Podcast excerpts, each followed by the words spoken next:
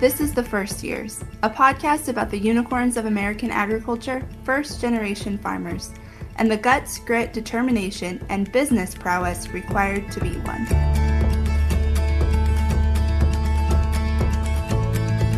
Today on the podcast, we have Andrew Hartshorn, and Andrew is a farmer from Hamburg, Arkansas. He started farming when he was 23 and decided that he did not want to return to his family's business. So, 13 years ago, he left that and started farming, and today he farms just over 3,300 acres, mostly corn, soybeans, rice, and winter oats. Andrew, tell me what it was like when you were growing up. So, I understand that you grew up um, in in a funeral home business. That your family had a funeral home business. What is that like as a kid? Uh, nothing like anything else. I'm sure. Uh, yeah, my dad owned the local funeral home in town, and uh, and so we grew up around that, working at the funeral home during the summers. You know, uh, pretty much all through junior high and high school, and uh, I have an older brother and a younger sister. My older brother decided early on that that's not what he wanted to do, and uh, knew my little sister was going to find other things to do. So I just kind of thought that's what I was supposed to do. And uh, so I graduated high school and went to mortuary school for about uh, a year and a half, two years, and didn't quite get finished. Decided to move home and moved back home for a little while and worked for my dad still for another few months, and then finally just decided that that wasn't for me, and uh, and kind of bounced around doing different things here and there for a little bit, and then so you just stumbled upon. So Go you ahead. just you, you just felt pressured that you you know that that was what you were supposed to do, um, because nobody else had done it. Oh. So that's why you decided to yeah. go to mortician school, or did you have a genuine interest in that? I think I had, I had a genuine interest in that. I mean, that's all I really knew. And uh, no, I, I wasn't ever pressured by my dad or anything but it was just kind of it was the easy thing. You know what I mean? Just to kind of yeah. my dad had already done all the hard work, and it was just something that I could just fall into more or less. And uh, and then, but once I really got to doing it on a daily basis and really saw what you know it was all about, and kind of kind of just decided that that's not what I wanted for myself and for my family, and so sure. uh, just searched other avenues.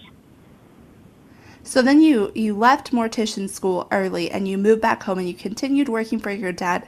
I mean, probably just like trying to figure life out, right? Because at that point you're early 20s, 21, 22. Yeah. Yeah. Yeah. And you know, left I think I moved to Dallas whenever I was like 19 or something. I got out of high school and worked for dad for about 6 months and then went to mortuary school. And uh I liked it. You know, in Dallas, I worked for some like two or three very big funeral homes and got to see a lot and got to experience a lot, and uh, and that was nice. It was just you know just kind of being away from home for the first time and just I don't know. It, it just really found myself wanting to come back. You know, wanting to get out of that big city, and uh, yeah. so whenever I moved back home, yeah, you know, still not knowing what I wanted to do.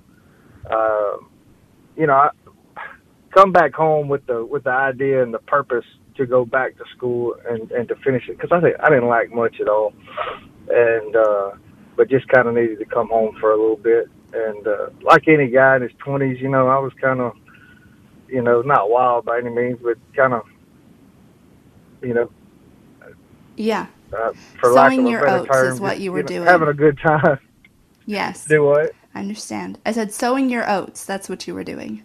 Yeah, that's what I was trying. That's the that's the phrase I was try, trying to come up with. So am I. Yeah. So then, and did so, you know your wife then, or did you meet her at mor- mortuary school?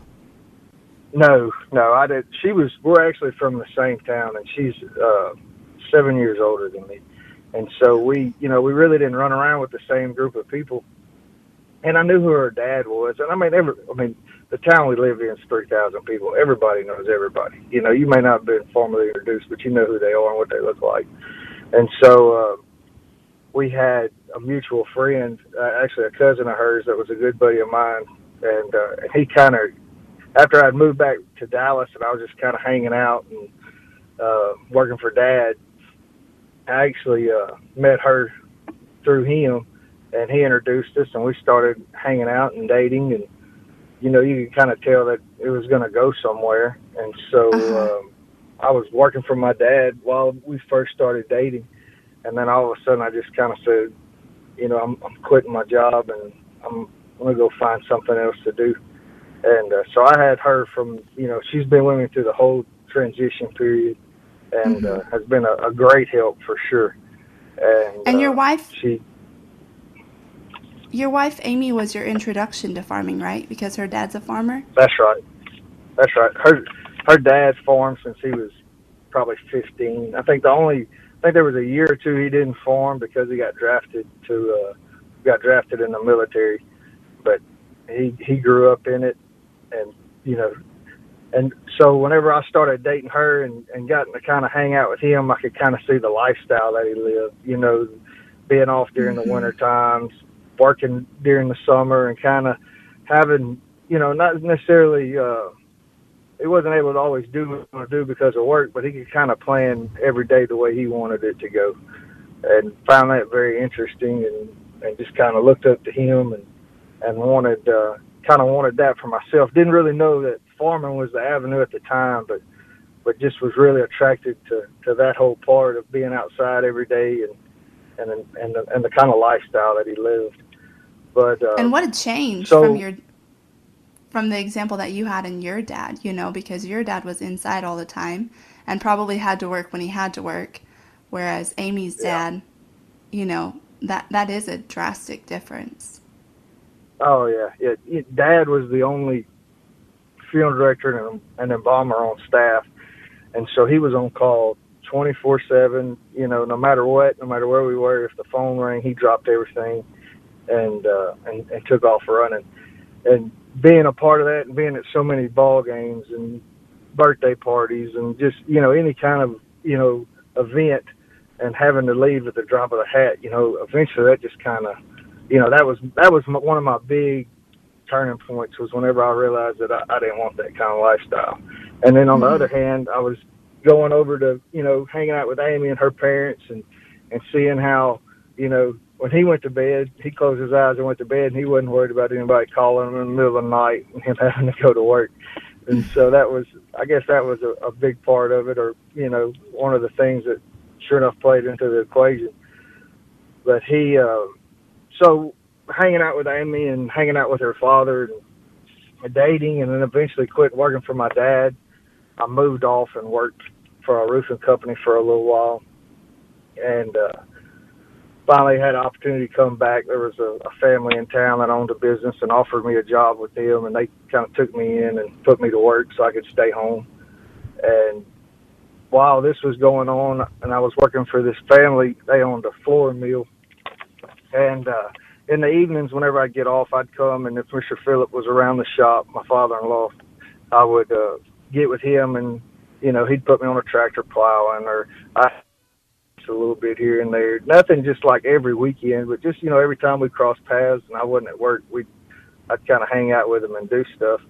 And uh, eventually, me and Amy got engaged, and about the t- between the engagement or the time of our engagement, I just kind of was revisiting with him at his shop one evening. I said, if there was ever opportunity I could get in the foreman, I said I you know, if I could work for you if you ever need any help full time, I said I'd be willing to, you know, come out here. And at the time, it was him and his brother had a partnership, and they had a, another guy working for them. And uh, just so happens that, like a month or well, I guess about three months after me and my wife got married, a neighbor had turned back some ground, and uh, so some ground had come available. My father-in-law called me and he said, "Hey." He said, "Would you and uh, actually his great nephew that was working for him at the time. He said, "Would you and Derek like to form a partnership and and start farming?" And I said, "Yeah." You know, I said, "Of course." I mean, I didn't know any different. You know what I mean? I, all I knew mm-hmm. is I just wanted to kind of be outside, and I, I I didn't want to be at the funeral home. I didn't want to be in the floor meal. you know, there wasn't there wasn't very many options for me out there, and so I said, "Yeah." You know, I mean, he had made a a whole life out of it, you know. And uh, he was, you know, a few years from retirement, but not quite ready to retire then. And so I jumped on the opportunity and formed a partnership with this guy that, you know, I knew wasn't real close to.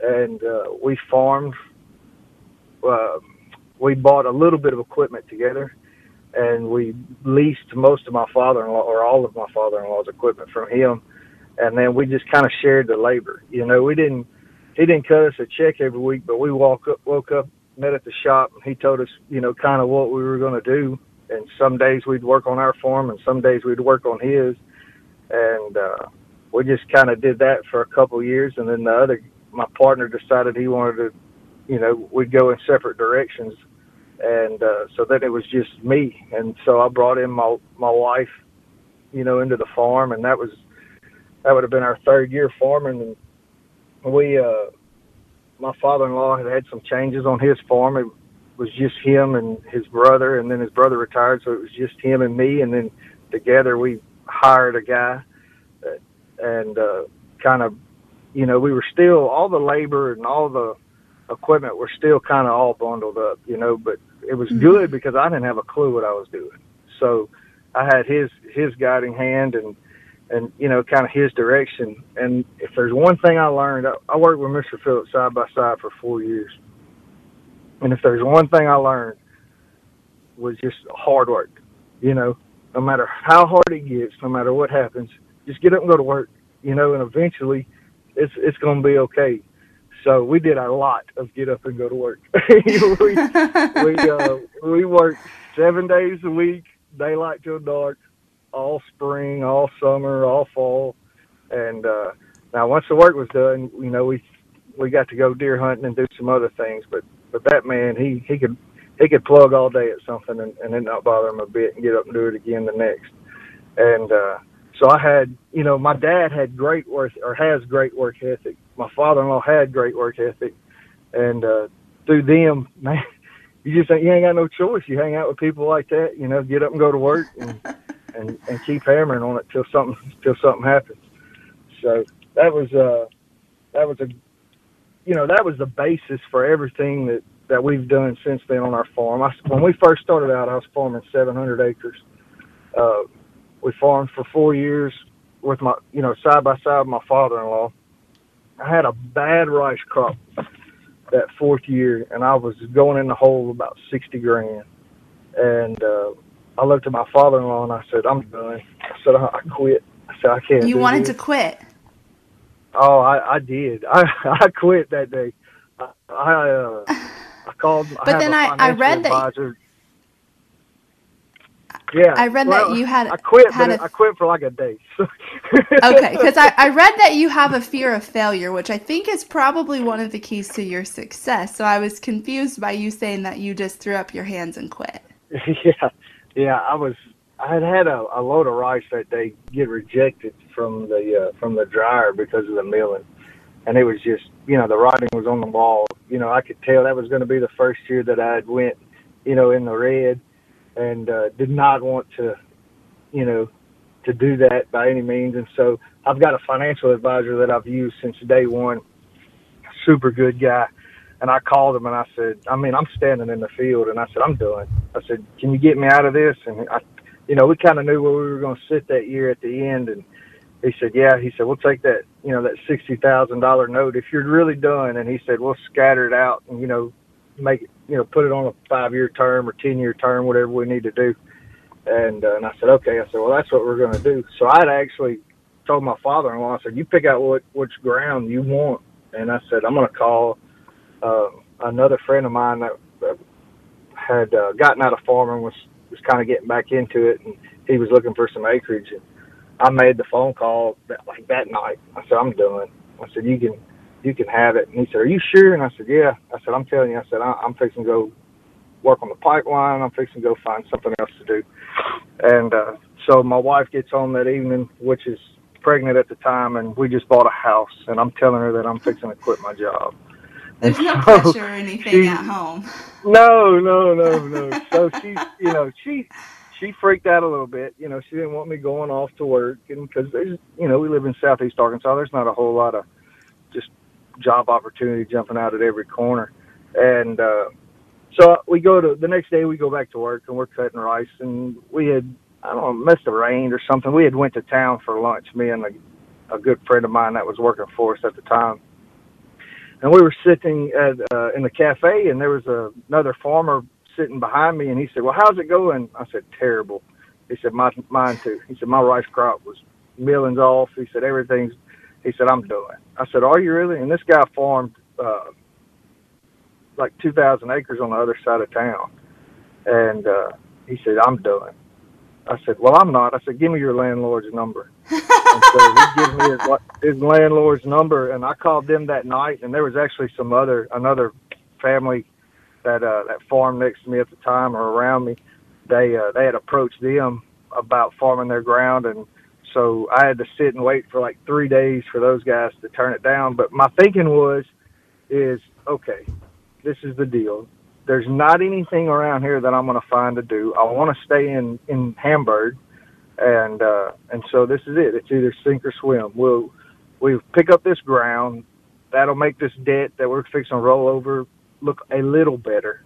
And, uh, and we're fixing to just jump out here and go buy all our own equipment and do it all ourselves and step out from underneath my father-in-law's wing and and just see what we can make of it and uh, and that's what we did. The the landlords called me back. They met with me, and we visited and had a good visit. And um, every you know, it it all went you know the way it did. And then that winter, I found myself riding around all over the state of Arkansas and Mississippi and North Louisiana, looking for equipment and buying equipment. And uh, hired a, a guy that had never been into farming, and then turned around and hired another guy that had never been into farming. So you've got a guy that farmed for four years underneath, uh, you know, another man calling all the shots, and then who hires two people who don't even know really how to how to run a tractor at all.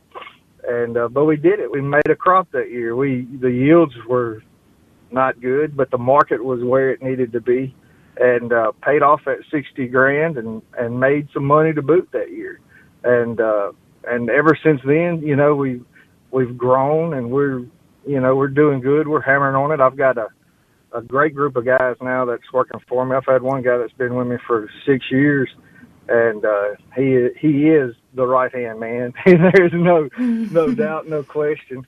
And I've got another good group of guys. They're young and they, you know, they're all interested in farming and they like doing it and and so and here we are now we're farming 3300 acres i've, I've purchased um, almost about 300 acres of my own ground since then and we are actually looking right now into starting our own uh, cattle operation so that's that's a lot different path but but another avenue we we're very interested in taking so that's pretty much i guess the story about 10 minutes or five minutes of how I how I've kind of got to where I am.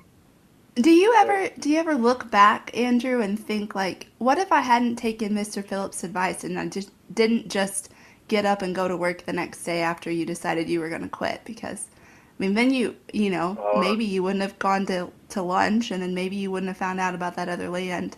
Do you ever think about that? Yeah. No, no. I don't want to think about that. I kind of like where I'm at right now. so, the other thing that uh, I read that I want you to speak to just a little bit, Andrew, is that you walked away from 700 acres in 2015. And can you talk just a little bit about, you know, something that my husband and I talk about in regards to our farm a lot is that sometimes it takes more courage to stay the same than to grow.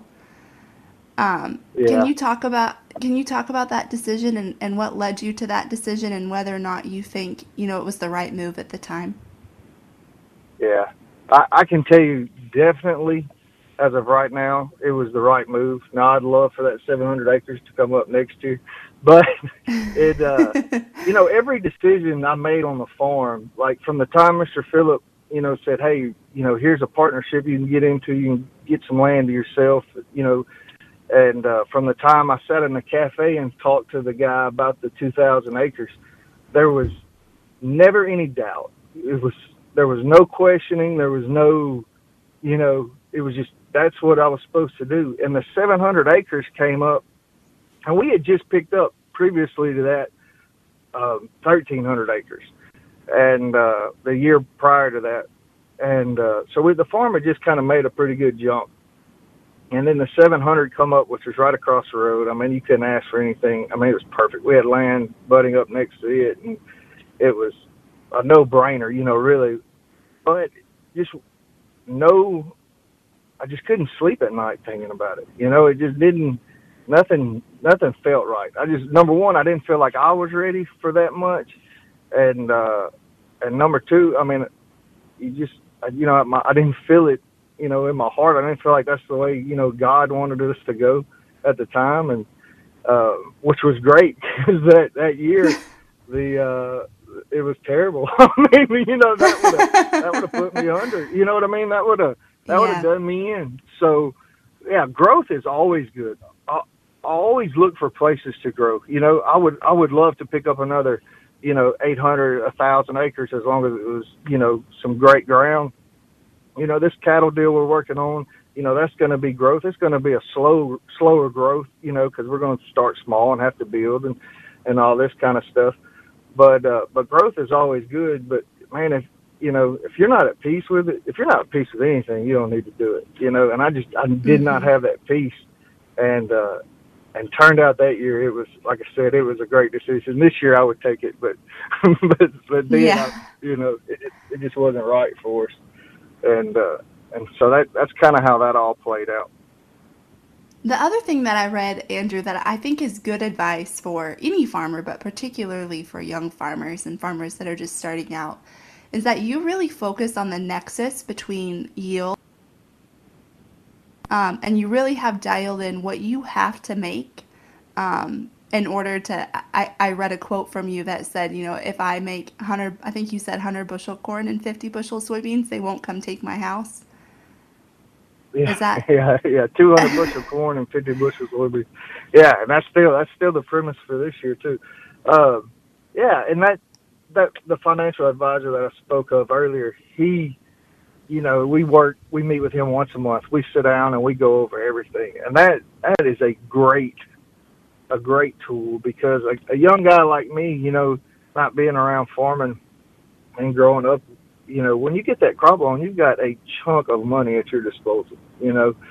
And and so with him, he was just kind of uh you know, just that way to check myself and make sure my money was going where where it needed to. And still to this day, I mean, we still, you know, I'll call him if there's anything questionable or if there's a big purchase that I need to make. I, you know, I run it by him, and he, you know, he knows what my cash flow is, and he knows what my checkbook looks like, and and we're able to go through it. And so when we meet, you know, like we'll we'll actually we'll start planning this in October or September for the next year, and we'll start looking at prices and you know we'll look at you know the term debt and everything else, and we'll sit down and we'll figure up exactly, you know, the this is the price I need for beans and this is the price I need for corn and, and going off my three year average, this is what I should cut, you know, and so we we base that price on that, and then and I hold to it. I do not.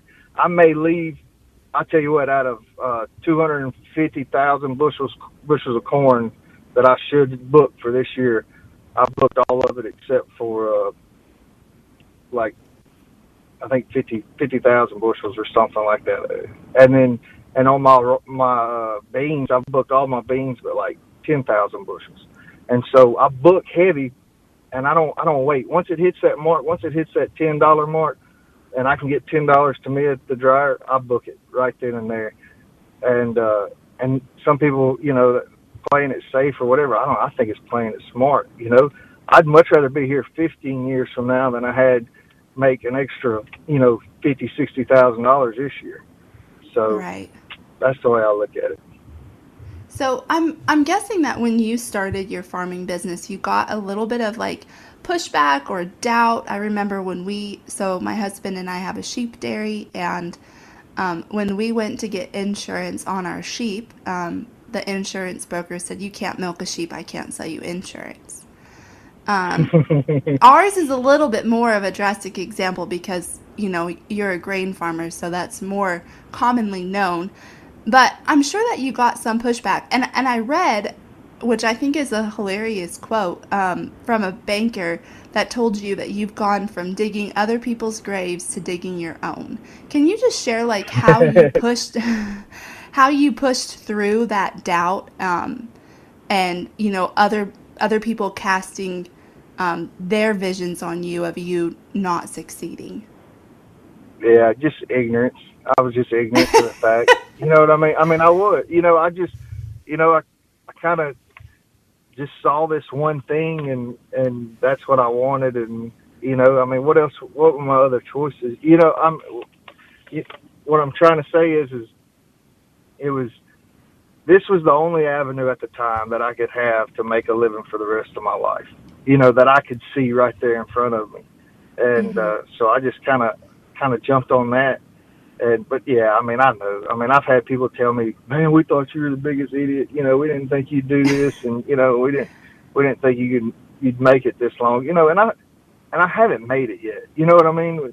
Yeah. Whenever I'm getting ready to retire, and I, I've got one son that's seven years old, and if he wants to farm, that's great, and if he doesn't, that's fine too. But whenever I'm selling my equipment, or whenever he's signing the paper, I'm signing the papers over to him, or whatever happens, you know, that's whenever I've made it you know, until then, I haven't made anything. There, there's been a lot of good guys not make it to the end, you know, and mm-hmm. so, and I just, I want to be one of those guys that makes it to the end. That's that's my overall goal. Whenever I first started, I wanted to make it to, uh, you know, at least wanted to farm till I was 35. Well, I turned 35 this summer, so my my new goal is, is I want to farm till I get ready to retire, and uh, and so hopefully, hopefully there'll be a retirement at the end of this thing. But uh, anyhow, so and yeah, so uh, there was yeah there was people that would you know say kind of some comments and all that. But we farm. We're right here next to the Mississippi Delta, and if anybody knows Delta farmers, we're we're a little different than the than the rest of the world. You know, we we uh, there's not too many part-time farmers where we live. You're either in it or you're not. And uh, okay. and now the way everything's changing, there's a lot of uh, you know a lot of bigger farms popping up, and uh, you know in our area uh, there's nobody that I know that farms like less than 1,500 acres.